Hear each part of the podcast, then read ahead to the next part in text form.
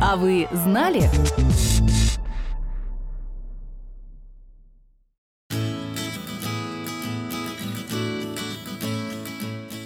На фоне снижения пожертвований благотворительные фонды и организации все чаще напоминают, что даже небольшой донат очень ценен.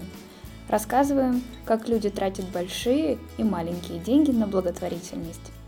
В прошлом году Forbes составлял рейтинг самых щедрых миллиардеров-благотворителей США, считая, сколько средств они направили на благотворительность за всю свою жизнь. Первое место занял предприниматель и инвестор Уоррен Баффет, который к 2020 году пожертвовал 42,8 миллиарда долларов, в основном на борьбу с бедностью и развитие здравоохранения. Билл Гейтс и его жена Миленда заняли в рейтинге второе место. Они потратили на благотворительность 29,8 миллиардов долларов. Третье место отдали финансисту Джорджу Соросу. За жизнь он пожертвовал 8,6 миллиардов долларов. Всего в рейтинге было 10 имен, среди них Марк Цукерберг и Майкл Блумберг. История показывает, что жертвовать больше всего средств на благотворительность можно и не будучи миллиардерами. Пример. В 2010 году Аллен и Виллет Лардж выиграли в лотерею и сорвали джекпот в 10,9 миллиона долларов.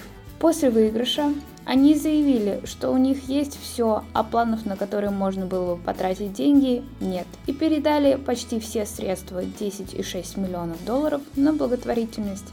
Эти средства помогли местному отделению Красного Креста, церквям и пожарным участкам в городском округе, в котором они жили.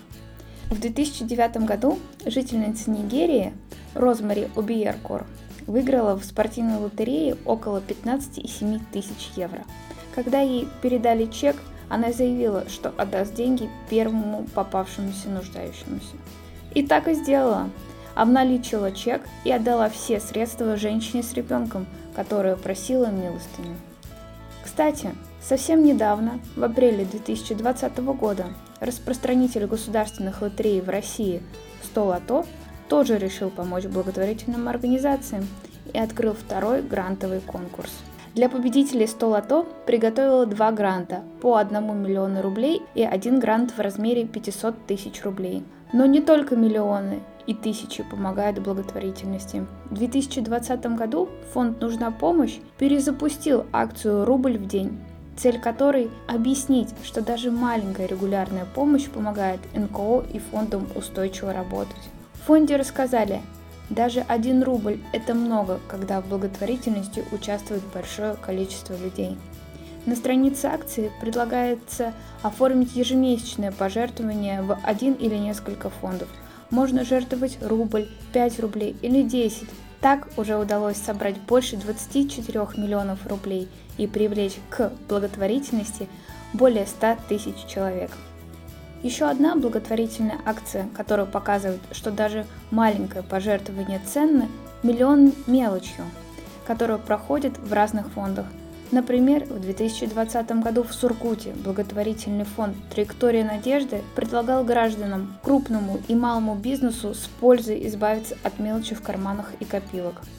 Мелочь можно было принести в офис фонда, а можно было копить на предприятиях в специальных ящиках. Пару лет в Санкт-Петербурге проводили акцию «Миллион взрослых, миллиону детей». Региональное общественное движение «Петербургские родители» тоже собирало пожертвования мелочью. Так, в 2016 году, например, удалось собрать более 200 тысяч рублей, которых хватило на оплату двух месяцев круглосуточного ухода за детьми-сиротами в больнице.